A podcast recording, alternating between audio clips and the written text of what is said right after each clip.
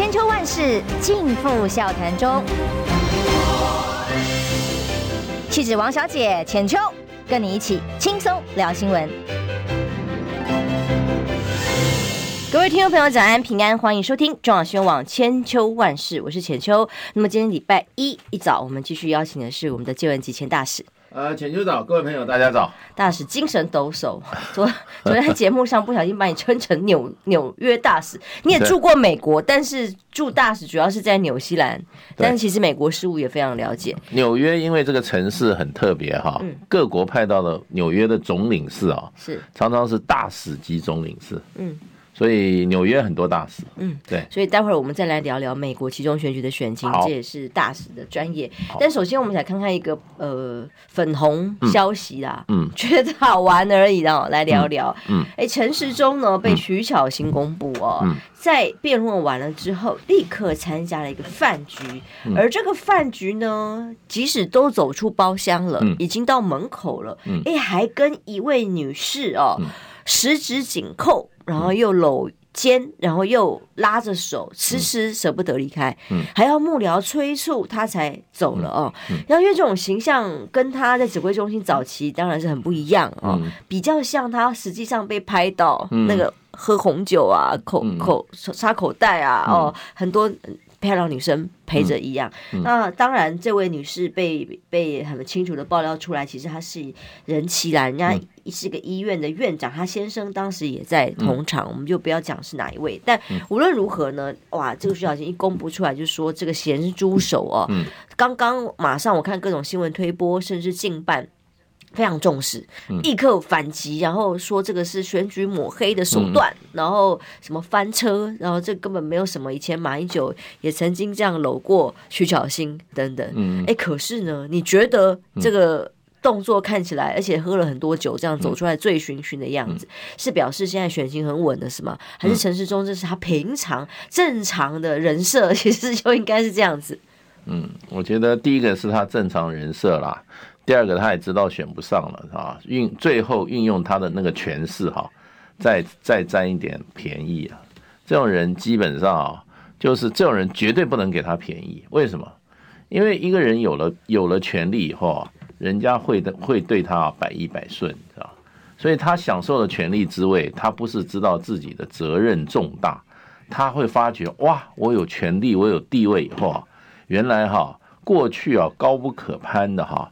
很想亲近的这些人呢、啊，都这么唾手可得，对不对？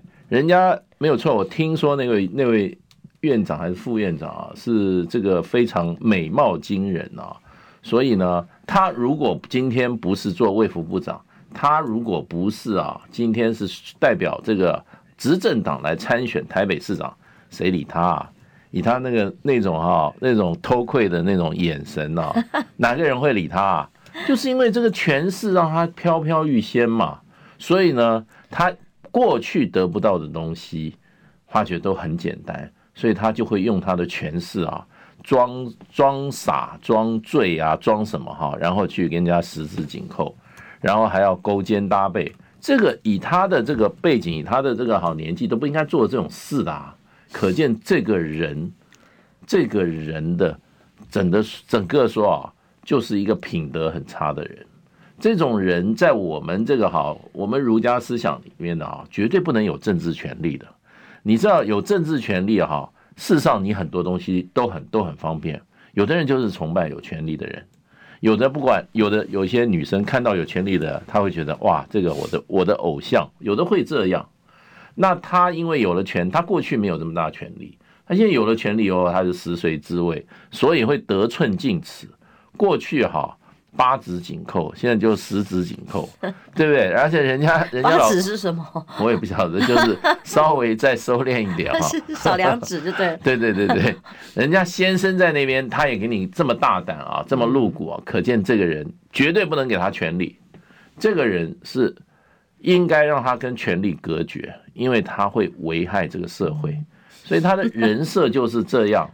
那再给他的权力以后，哇，真的是这种人啊，叫小人之过必问，问是什么？掩饰，这孔子讲的。小人犯了过失啊，他一定怎么样推给别人，要不然说我不知道，要不然就是什么，就是说哎呀没有那个那个什么那个会议记录不见了，对不对？反正就是说谎、推责、甩锅，什么都来，小人之过必问。那说实话，君子固穷啊，小人穷斯滥矣啊，滥就是很烂的滥。小人穷斯滥，他现在快选不上了，对不对？那他讲穷了嘛，穷就是没有路走了，并不是说你没有钱，穷是就是说选择很少了，那他就变成穷斯滥矣。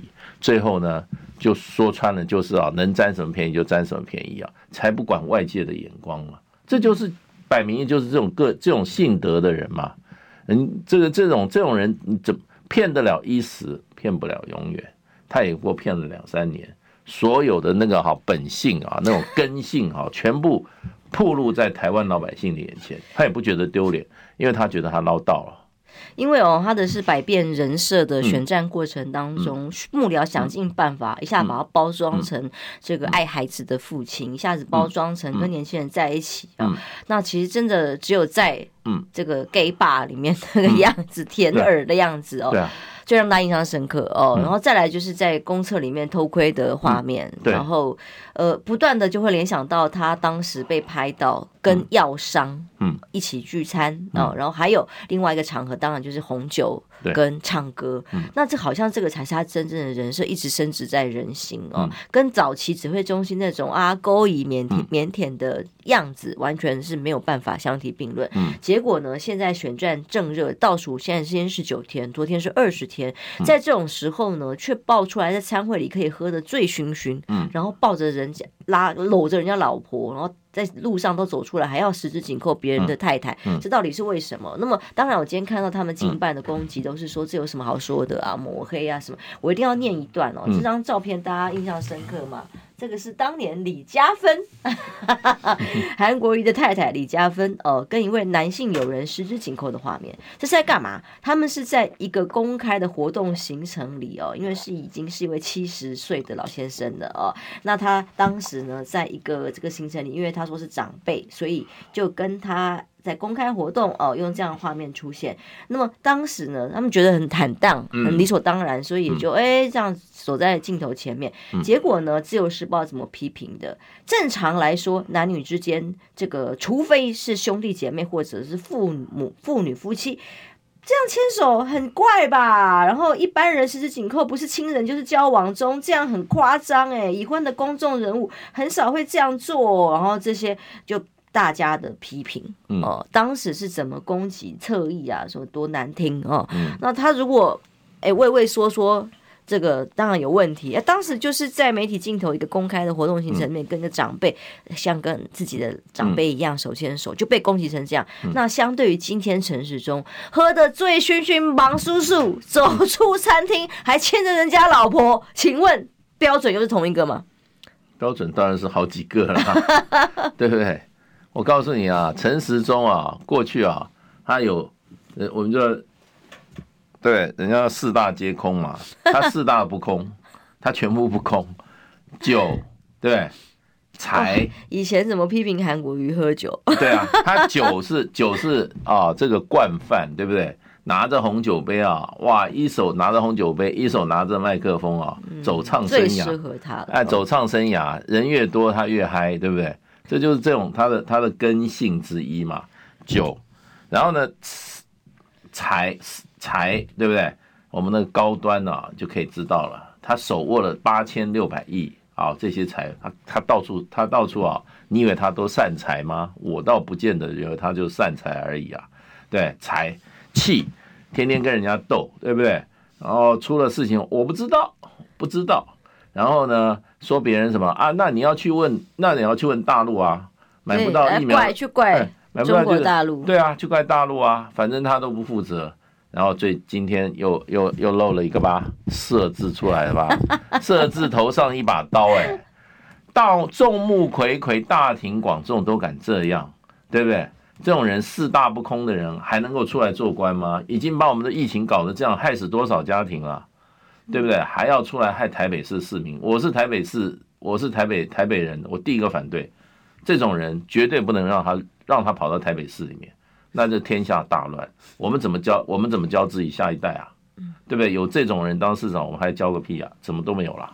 没有，一开始大家最在关注，其实真的你自己私下要怎么喝酒、怎么嗨吼，那你家的事。是，可是他跟药商，嗯，哦，跟厂商的关系匪浅。嗯，那现在也差不多，哦，就是甚至像徐国勇也一样，嗯，哦，跟警分局长。跟厂商之间的、跟民进党之间的关系，就是已经完全把行政中立放在中间。你本来应该要把关的是用你自己的专业在帮人民保把关药价啦、哦疫苗啦、啊审查啦，结果搞了半天，都不只是门神而已，根本就是互相一直在拉抬股价，然后一起一起在护航。嗯，看到高端可以自己报告不用写，还有。这个卫福部帮忙写报告，嗯、这种可是真的是感觉所有大家的各企业哦，或是这个生、嗯、生技产业都是觉得瞠目结舌。那为什么会这样呢？这个文化从哪里来呢？看到陈世忠就觉得一目了然。嗯，他他都振振有词啊，他跟药商，他跟任何人见面，他今天喝酒，他今天啊是跟别人老婆十指紧扣，你看着好了，他啊还是面不改色，然后啊我不知道啊。啊，那个什么，这样子有错吗？对不对？我是很多人，很多人都在场，你要怎样呢？他就这样子，他就这样子的个性啊。这种这种人，这种人设，你能忍受吗？这全部把社会的所有的基本的哈道德规范全部推翻，对。然后，然后呢，出事情啊，那你怪大陆啊，对？那我有这样，我有这样说吗？台湾还有一些人很奇怪。拼死也要破坏我们自己的国产疫苗，他讲他都怪别人呢，他真的是啊、哦，这个这个这个台湾真的是很奇怪，民进党发掘人才啊，还真的厉害，居然发掘出来像陈时中这种这种能够把整个所有人的这个哈这个是非观念、道德观念全部给你颠覆光的这个人，对，你看昨天出来他有没有跟他跟他老婆道歉，有没有跟人家老公道歉？有没有跟这个社会道歉？对不起，我做了错误示范。我昨天一时一时贼性大发，对不对？我喝了酒，我啊，我这个做了很错误示范。我实在对不起我的选民，我宣布退选。他会做这个吗？不可能，他现在都说我、啊、你们在栽赃我抹黑我，跟我没有关系。这是他一贯哦，就是跟王八千一样，嗯哦嗯、不承认，然后再来是说有什么错，嗯、还要怪别人来问你问题。嗯，你被抓了包，然后还来把书要 keep 不平，然后还要质疑说你怎么会来问我这种问题呢？嗯、我们现在看看辩论那天的表现哦，大家不知道多少朋友看了，但看起来收视率各方面好像是蛮高的，流量蛮。蛮高的，那么有几家单位都做了民调，包括盖洛普。盖洛普在蒋万安、跟陈时中、跟黄珊珊大概不同的时段，他都同时去做民调，那结论大概都差不多，大概就是蒋万安七成一左右，有上下一点点，陈时中六成四到六成八哦，尾结变当时是比较。高一点点，黄珊珊大概是六成八、六成九。结结结结论就是说，在蒋万安第一，黄珊珊第二，陈时中第三，就是盖洛普。那么，其实，在 T 台的民调民调里面，TVBS 民调也差不多，就是说这三个人跟支持度跟民调的呃辩论满意度是差不多的哦。但是你自己个人看呢？哦，大家在看到一些风度表现跟言辞的表达上面，你认为三位候选人的表现怎么样？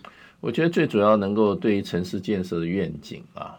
那些提不出愿景的，只会什么什么搞那种马桶盖的哈，那种啊，实在是应该应该应该把它踢出去了。那我觉得台湾台北市已经空转八年了，科批事实上空转八年，他每天这样，他是他要进行一场宁静的社会革命。对不起，台北市要宁静的社会革命干嘛？社会革命呢，革了什么呢？我们希望你你把那个我们市容搞好一点啊。你有新的什么？你你有这个社会住宅啊？你把我们的公共建设水准提高一点啊？你把我们的路搞得漂亮一点啊？多修多种一些树，多修一些公园啊？都在哪里？都没有啊！天天空一张嘴空谈，然后本来留下来的很多大计划，比如说大巨蛋好了，你说是弊案的话，你就拆掉啊！你现在怎么搞的？一直一直一直替大巨蛋最后收尾，然后要赶快作为自己的政绩，你浪费我们多少年啊？你去看看那个、那个、那个国父纪念馆那边搞，给他搞搞乱了多少年？八年了。现在他又要整那个国父纪念馆，多少人早上在那边要做早操的，在那边哈做晨操的，被他现在封起来乱搞。所以我是觉得他是真正浪费浪费了八年。我听了整个整个那个辩论，我觉得只有蒋万安一个人讲出一个城市的愿景，而且最主要他比较有见识，他他知道他住过一些城市，城市的生活，城市的建设应该如何做？我觉得蒋万安讲出来了，讲出来了。那么最主要你要有一个愿景，台北市很简单，你要它变成一个什么样的城市？大家理想的城市。你要这变成在啊东亚哈最有特色的哈一个一个城市，那特色在哪里？对，你要你要把这些都要有一个有一个愿景画出来，连愿景都画不出来，这种这种哈只会浪费我们时间。你每天也会忙得不得了哦，我每天从早都忙，从早忙到晚，有什么用？我告诉你，我们这些啊做过事人最怕两种人，一种是什么呀？一种是啊，根本没有方向，可是他苍蝇的嘛，哎，无头，可又可是他又每天要忙得半死啊，哇。反而坏事啊！哇，这种人啊，就叫一不做还好，哎，一个人做事，十个人替他啊收拾善后，这种人很多哎，嗯，这种人很多哎，天天替他收拾善后，可他自己也觉得忙得很很了不起，这种人最恐怖，你知道？另外一个就是说啊，真正的无能，可是呢，他又觉得。他自己可以做很多事，为了面子要做一件两件事，完了又是要靠靠别人帮他收拾，所以并不是说每个人要来做事的时候，大家都会怎么样享受到他做事的成果，不会耶。我们这个现实的社会，我就看了很多，有些人，哇，这个哈又勤劳哦，又怎么又勤奋，又怎么又任劳任怨，可是你事情交给他办就完了。对，一个人做事，十个人收拾，对不对？要不然就是说，自以为自己很行，自己活在自己世界中出来做事情嘛，跟大家觉得讲，你就浪费资源嘛。嗯，那今天柯批就这样啊，柯批那个十年，那个十年下来就这样啊。那他的黄珊珊会有什么愿，会有什么愿景呢？对，他可以，他可以有一张嘴，他学过法律，对不对？有逻辑，然后知道一些规定，没有用哎。台北市要走出去哎。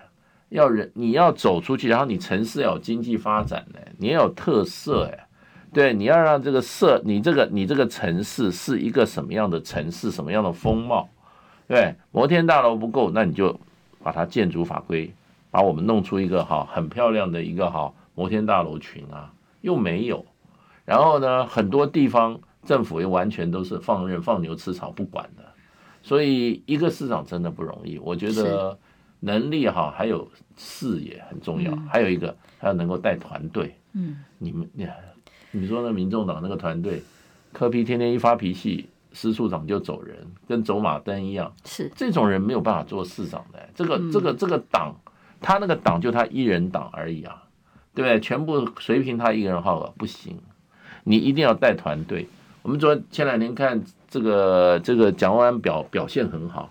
其实为什么？我认为他有一个强强而有力的团队。他的选举打得越来越怎么讲？有板有眼，该说话的时候说话，该坚持的时候坚持哈，该展现内涵的展现内涵。这个蒋万安本身具备这个条件，可是你可以看出来他的团队在发挥作用，能够打团队，他能够带领一个团队的这种就是好的领袖。是自己个人就这个辩论技巧来讲啊，当然是蒋万安又不用看稿，然后。呃，清清楚楚的要论述的内容在脑子里，嗯、也少有赘词，嗯、算是就辩论技巧是好的。那讲呃陈时中呢，是这个第一段的申论跟最后的结论最好。显然那个时候他稿子是背得熟的，嗯、而其他提问的时候就会左刺右助哦，就会很惨，嗯、然后可能就答不出来或支支吾吾的呃问题比较多。那这个黄珊珊，我个人觉得技巧上是哎。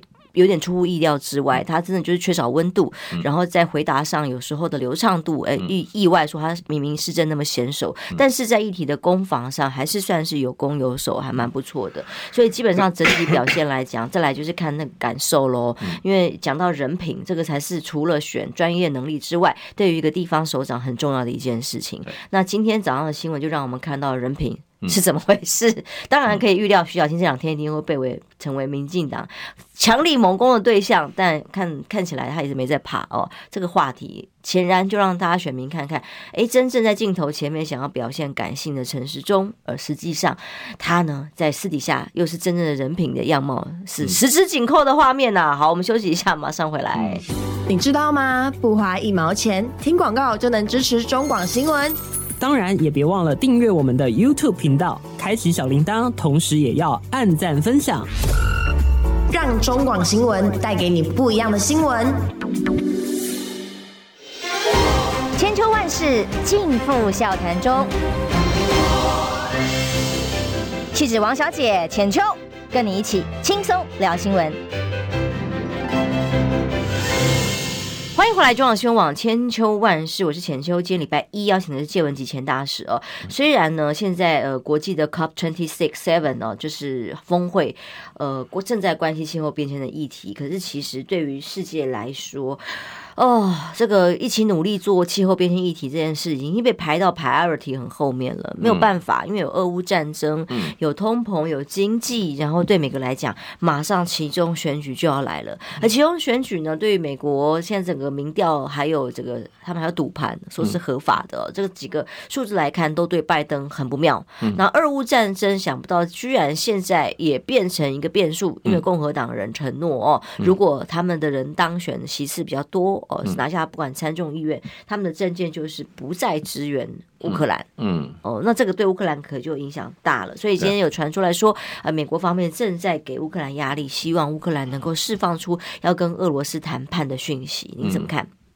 就美国老百姓 其实并不是这么不喜欢别人打仗了，可是他希望别人打仗的时候不要花他的钱，就是 问题就是说他们现在已经很穷了，对不对？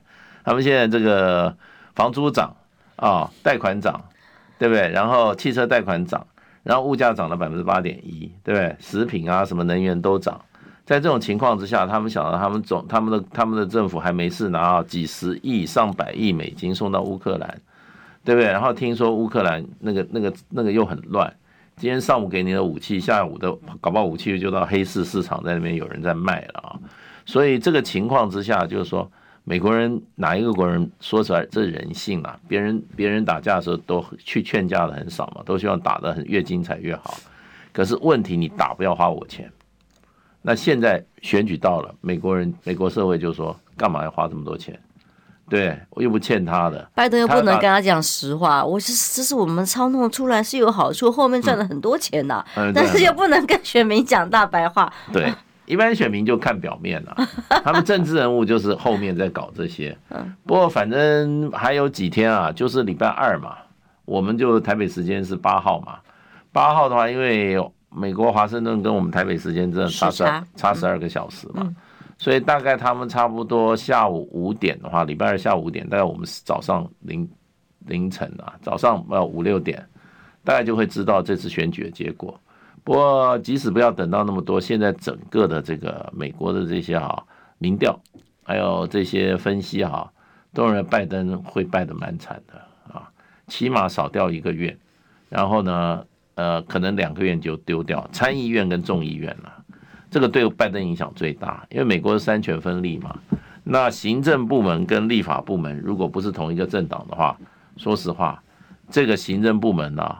要透过立法来推动重大政策的可能性就变零了，因为美国的政党斗得很凶的，他今天很少在内政上有所谓的合作，两个党都是南辕北北辙的，现在尤其的，所以拜登在前两年的时候，哇，他推过了什么？哇，这个什么补贴法案啊，给这些电子业五百五十亿美金啊，最近又通过这个所谓的这个什么这个减轻通膨法，其实就要补贴的他的绿能啊。那又要给这些，又编了差不多四千亿美金啊，所以他上任以后编了这个大概有差不多好几兆的，两兆大概左右的这些预算，都是干嘛？都是要花在这个社会里面，补贴很多产业的。那这个这个为什么他可以做这些事情？就是因为参众两院他的民主党都占多数，一表决话都会通过。可是如果这个两个院里面有一个院不通过的话，像他在前两任通过的这些法案啊。基本上就过不了，在以美国的政治文化来讲就过不了，所以他想要真正哇用大笔钱来实现他的政见，对不对？实现他理想，这种可能性就没有了，这种可能性就没有。所以，所以美国就是说他已经变成跛鸭，鸭走路已经很难过了。嗯，他现在又怎么样呢？他现在还要还要再再再跛一只脚，你想想看，鸭少一只脚怎么走啊？很难走了。所以我觉得。后两年大概拜登就变成每天闹点笑话，要不然也没人理他了。现在 真的现在 哦，在整个选情来讲，对于拜登看起来似乎真的是比较不妙。嗯，而其实最担心的是这个盟友的疲态哦，就是如果说在美国的这个本来拉着大家一起要。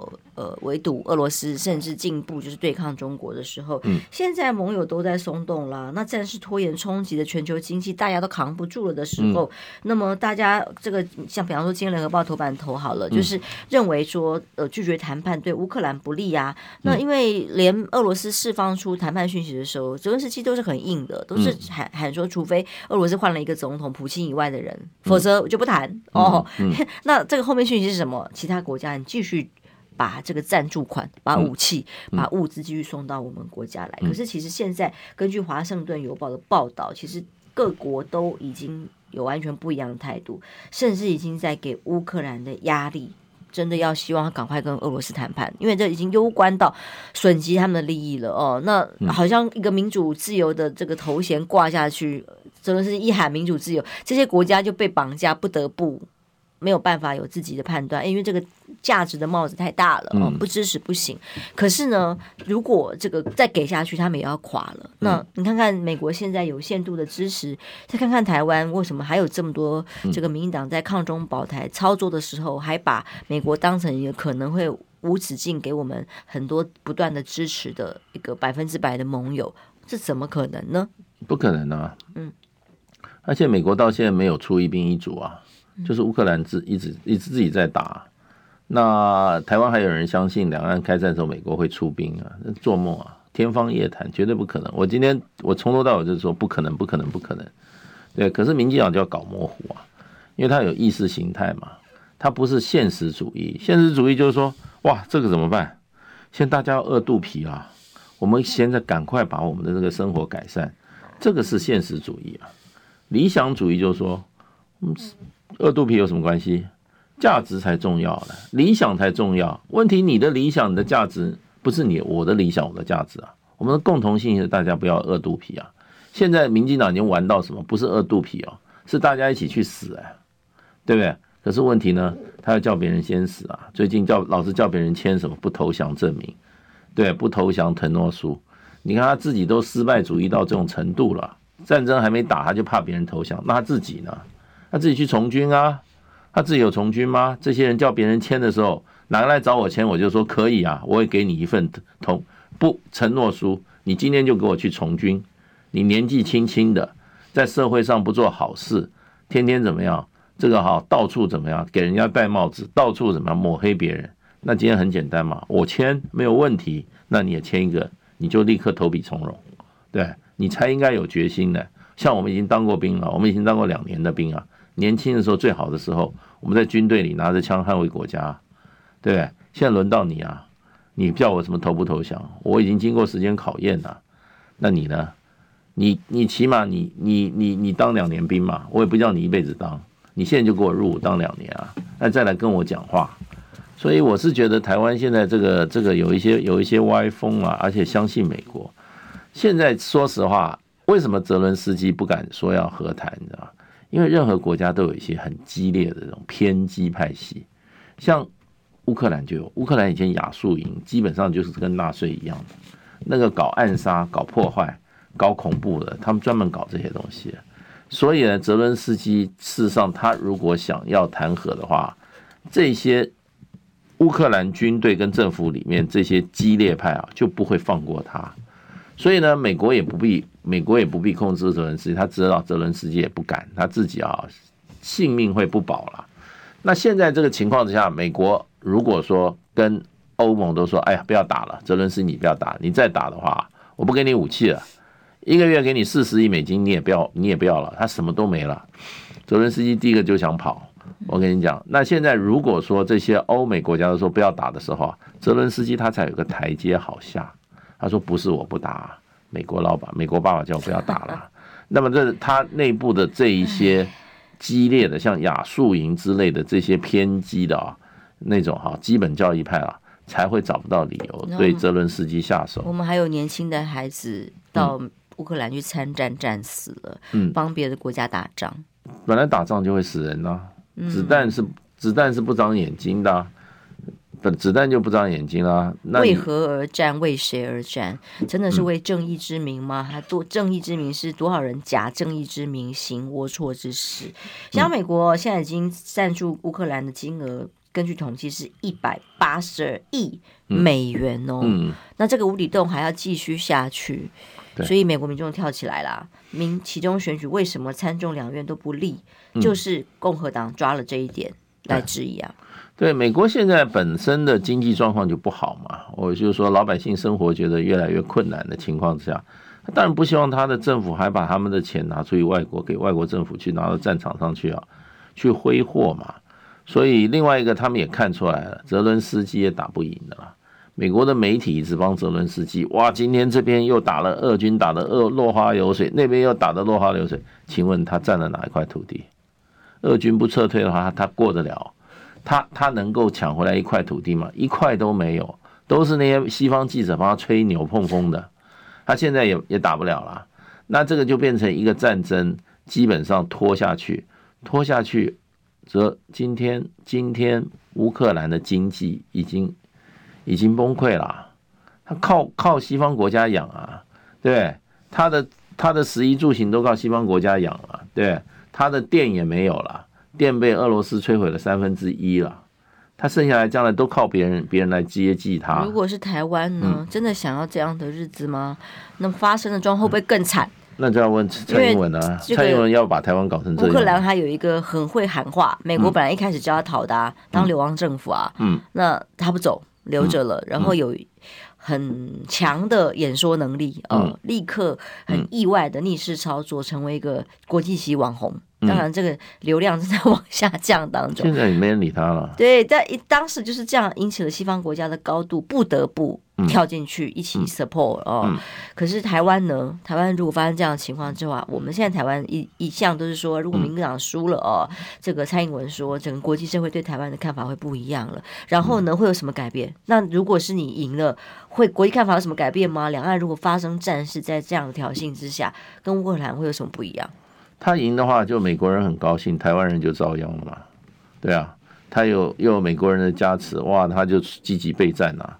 然后这个怎么什么什么什么呃，自主建造自己很多建这个武器自己来，哇，他们这些这一些这一些这些利益团体可有的捞了。我跟你讲，发展武器可是无底洞啊。那钱是都是我们的血汗钱往里丢啊，最后要造出来的说不能用啊，那你怎么办呢？他以前依然讲他扩潜艇国造，请问一下潜艇国造什么时候？你的潜艇拿出来看看啊！已经丢了不要几百亿、上千亿的钱在丢在里面了，谁在赚呢？哎，查一查有没有他的亲戚朋友在里面？我听说都有。所以这些啊，这些无良政客啦，没有良心的，满嘴爱台湾，哇，满嘴这个台湾尊严。你有尊严，你为什么跑到日本去参加大阪博览会？最后台湾的名字都没有了，连台北都不肯用。哎，我可之前参加过世博会，啊、可是我们非常风光的有台湾馆呐，对啊，然后台北馆呐，啊、而且都成为典范项目。嗯、对啊，现在很多人说不值得啊，如果不能利用台湾、中华民国、台北这些，还知道这是跟台湾有关的，你去参加干嘛？花老百姓血汗钱去参加玉山科技公司展览馆呐？那你干脆阿里山，我那我台北人，我说不行，我要阳明山，对不对？我要草山，对不对？我要五指山，不是，而且最可悲的，这个名字不是我们自己取的，日本人帮我们取的。日本人说就用玉山，要不然不给你来。什么时候日本又变成台湾的殖民主了？台湾叫什么名字归他归他来决定啊？民进党要尊严的，要尊严，这种尊严搞到这种程度，你还好意思要尊严呢？你要安全吗？对不对？现在老板本来年轻人四个月当兵就好好就回去回去就是什么念书的念书做事的做事，现在你要搞成一年，对不对？你对台湾这是你的贡献吗？好好大家安居乐业，最后准备打仗。你蔡英文，你扪心自问，你你对得起台湾人吗？你对得起你所谓你天天你你爱的这块土地吗？你比别人都爱，你最后的结果是搞成这样，你对得起台湾人吗？对，你为了你个人的意识形态，还有你们那一群人的意识形态，你应该要所有台湾人上战场吗？去为你们的为你们的那个哈那个意识形态去去卖命吗？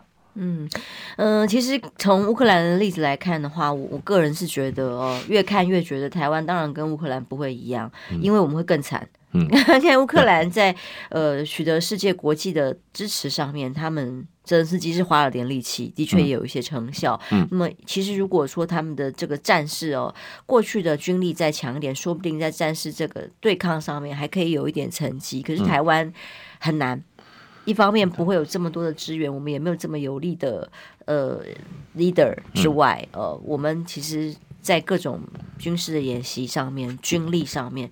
应该是更快就完蛋了。呃，我以以台湾现在这个天然气的储存量哈，不到两个礼拜，不到两个礼拜。然后蔡英文的这个蔡林蔡英文的能源供应方案是天然气要占我们整个电力的百分之五十。那请问一下，你如果台湾被封锁两个礼拜，天然气光光了以后，台湾百分之五十的电力没有了，那你还玩什么啊？家里面连连电灯都没有了，还打什么仗啊？那所以基本上他根本就就是说的跟做的完全不一样了。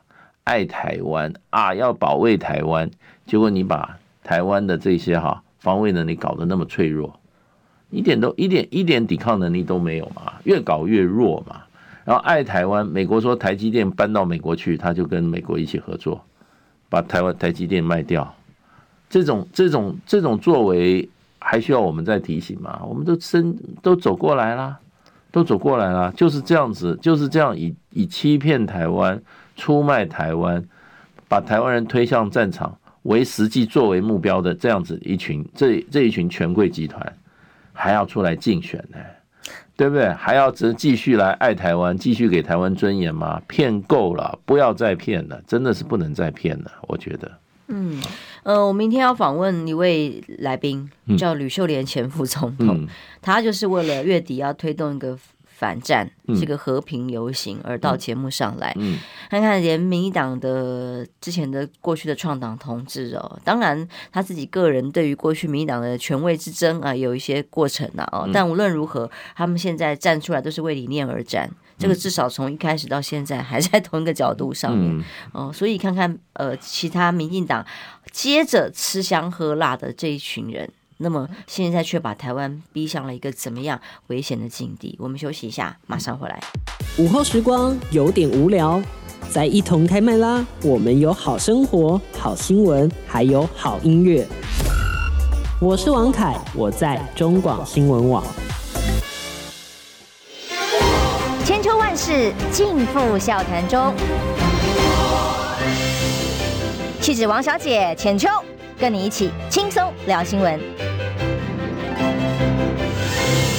欢迎回来，中央新闻网千秋万世，我是浅秋。呃，大家今天一早跟记大记大使一起从一开始聊陈时中最新被徐小新所爆料哦，在辩论会之后。哇，醉醺醺，喝了很多酒，然后牵着人家食指，紧扣人家人妻，一位医院的这个院长，然后呢，同时还搂着不不让人家走哦，这种画面除了公布这个引起大家社会观感，哇，原来我们的城市中最适合的人设是这样之后，那聊到美国，聊到台湾，聊到这样两岸的关系之后，再看看台湾，觉得不可思议。台湾最近几年发生不可思议的事情太太多了。嗯，当时柬埔寨发生，我们的年轻人呢，为了要就业就职，哎，到去柬埔寨以为可以赚到比台湾更多的钱，那然后被骗去了之后，直接被诈骗集团给绑架勒赎等等，是强迫，甚至像集中营一样。那当时大家觉得很不可思议，还有营救行动。嗯、那当时我们的呃内政部啊，徐国勇做出来的事情就是到机场去举牌。哦，可是现在呢，想不到台湾也发生了，嗯，而且也是一个集中营，在台湾被破获、被囚禁、被虐杀、被弃尸、弃尸哦，而这些人口人数不少哎，嗯，这个已经寻获了第三具尸体，跟简直是骇人听闻。他们救出来人数是五十八人，是不是还有其他人还不知道？也就是说，这件事情也不只是国外，呃。我们的海外的人，我们到国外去发生，台湾就有哎、欸，所以这个社会安全的大破洞到底是发生什么事情？那我们政府现在还只是在拼选举而已，嗯，那一天到晚就是在蔡总统去站台，呃，帮党内助选而已。那这些重要的，这已经凸显出来年年轻人就业问题、治安的问题，这到底台湾是怎么了？台湾就是说实行这个所谓的哈民主以后啊，台湾的黑道势力进入政治了。那徐国勇过去就是跟黑道走得很近的，啊，现在还居然是管管社会治安的，你说是不是很？你说是不是很荒谬呢？对不对？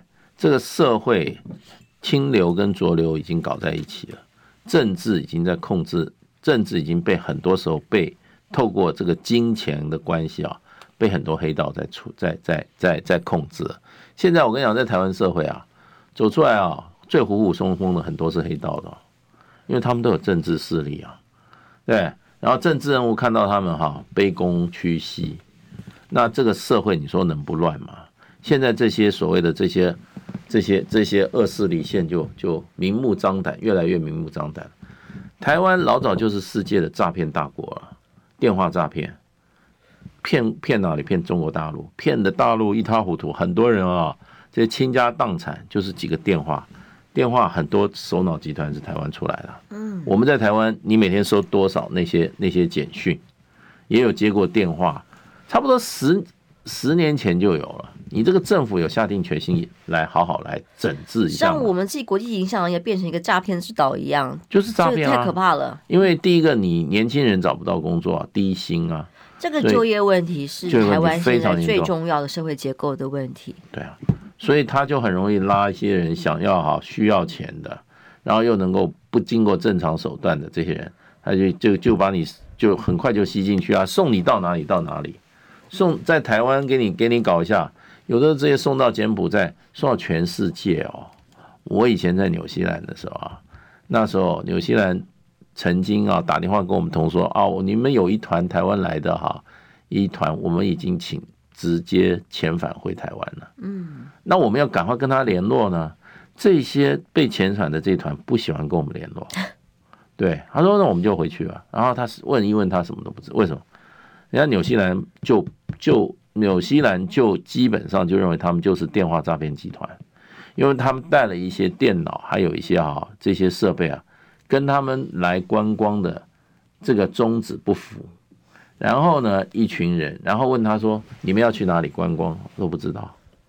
然后呢，来了，其实就要找一个地方，然后在那边设定一个哈基地站啊，就开始去中国大陆去诈骗。所以就是这种诈骗集团啊，多得不得了啊！台湾人命有这么不值钱吗？让总统不值得一顾吗？每天在跑选举，却看不到有这么多在台湾的社会问题。这年轻人的除了就业、经济的问题之外，哦，他关心只是十八岁投票、投票权，还有被选举权。可是呢，这些年轻人真正是民进党对不起的一群人。他们的就业数字，还有教育上面，要培养他们不管国际观或竞争力的能力等等。这几年有看到他们实际做了什么？政策帮助年轻人，让他们在国际舞台上有竞争力、有就业能力，然后薪资水准可以提升嘛？都是口号，然后喊着抗中保台，然后借着这个政治红利，然后可是这些年轻人在投票的过程中就忘了自己在这被牺牲的权益。现在一再一再，这个社会事件是很长远的、很根深蒂固，在影响台湾。年轻人应该醒醒的啦，跟着民进党走啊，他没有前途了，一点前途没有了。你刚刚讲说蔡英文这这这一批人啊，他有没有爱心？他爱心超强的，他们真的充满了悲天悯人之心。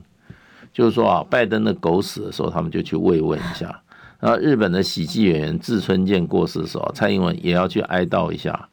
那这些啊，被这些啊诈骗集团虐虐杀的网红郑郑嘉瑜也是一样，总统立刻赶快发文啊，对啊。去关心他，对啊，他在乎的是这些啦。另外一个就是说，他们真正想做，就是这个公文要不要封存三十年，这封存三十年还是一百年？干脆通通封存一百年算了。我建议他们啊，也不要封存了。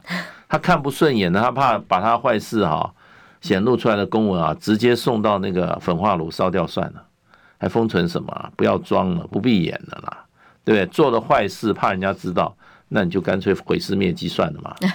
那什么封存三十年？有如果见得了人的话，会需要封存吗？对不对？我们要封存，我们写密件都是国家机密，哎，我们跟这个国家谈了什么事情，不能让外界知道，这个才要这个才要保密啊。他写个论文有什么好保密的？对不对？他买个疫苗还会影响国家安全吗？所以基本上这些人真的是好把台湾人都当傻瓜了。不过我们他骗不了我们啦，年轻人被他们耍得团团转。然后年轻人第一个找不到好工作，找到工作以后呢，低薪，然后呢，工作环境又不好，也没有前景，大家都想怎么赚点钱过个好日子嘛，所以就铤而走险的居多。所以这些坏人都是有组织的，你为什么查不到上面呢？对不对？那已经抓到你的基层干部了，在虐虐待虐虐待这些这些这些这些哈被你被你囚禁的人以后，你怎么不能往上呢？然后这些法律有关这些有关这一些特殊犯案的，你法律有没有加重刑罚？通通都没做，什么都没做。而现在呢，视而不见。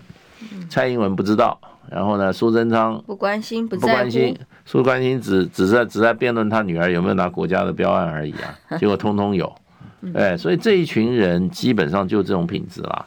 你如果让他继续在坐在那个权权位的上面啊，台湾就继续沉沦。然后呢，年轻人呢，这些这些啊，这些就继续被人家囚禁、被虐杀、被气死。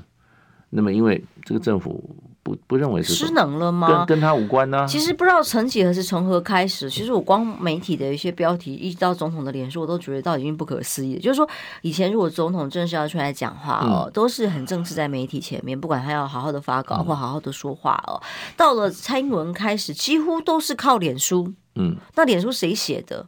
他有没有真的真心这样认为也不重要了的样子哦，就永远靠脸书，而脸书关心的事情呢，现在又全部都只是选举，以比例来算，然后大概一成了不起，两成讲一点国际事务或大大外宣的事情哦，然后国内的事情就是可能跟艺人有关，然后跟网红有关，那真正像这么大的国际的呃会关注我们台湾这么丢脸的，真的是很丢脸，我们社会安全网的大洞。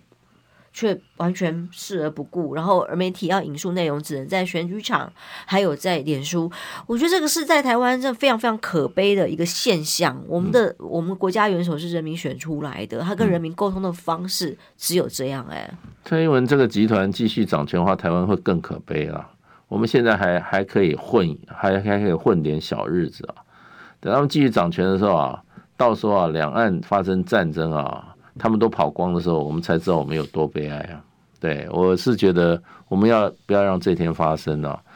这个还有十几天啊，投票，不是投给你支持谁，是要投的让这个蔡英文这些人都下台，一定要让蔡英文这些人都下台。不下台的话，他会变本加厉。未来两三年啊，全世界都说是台海，台海是最危险的两三年。你再交给蔡英文，今天过去六年就是他们一步一步放把我们推到悬崖的。对啊，你还要让他继续掌权，让他去啊把我们从中一脚一脚要往台海悬崖上踹下去，他还继续吃香喝辣。你看民进党出来哪一个不是这样的？蔡陈时中昨天吃那个餐厅，你知道起价多少钱？那个房间起价包厢八万起跳，八万起跳，拜托啊，他随便喝点酒吃点菜，就是我们我们年轻人三个月的薪水，两个月的薪水，一大堆老板现在在开 Uber。他只他管吗？跟他一点关系都没有。他现在在耍他的权威啊，又有钱又有势，要继续他要吃香喝辣下去，台湾人死活他不管的啦。对啊，看到这个总一个总统以脸书治国，嗯，然后选举才看得到人，嗯，这个是台湾民选出来的总统，他还支持，不可思议，他还支持蔡，他支持陈时中吗？这这个礼拜还有好几摊要跟陈时中啊。他是支持他专门去跟屌屌，他是支持 陈时中继续跟别人的老婆去十指紧扣吗？他支持的是这个吗？这叫台湾价值吗？他还不出来道歉？他支持的人选是这么烂的人，他不出来道歉，还要继续替他站台？哦，台湾得一号人，对不对？这个台湾最好的先生，最好的祖父，最听话的他的属下。对啊，第二个林志坚嘛，超还要全党一起挺啊，对不对？因为论文，蔡英文一定同理心嘛，嗯，他一定可能理解说论文用抄的，或者是没有，哎，你好歹有出来，我论文不知道在哪里，所以对啊，他才会有同理心的支持。哎呀，时间到了，谢谢大使，祝大家平安健康，拜拜，拜拜。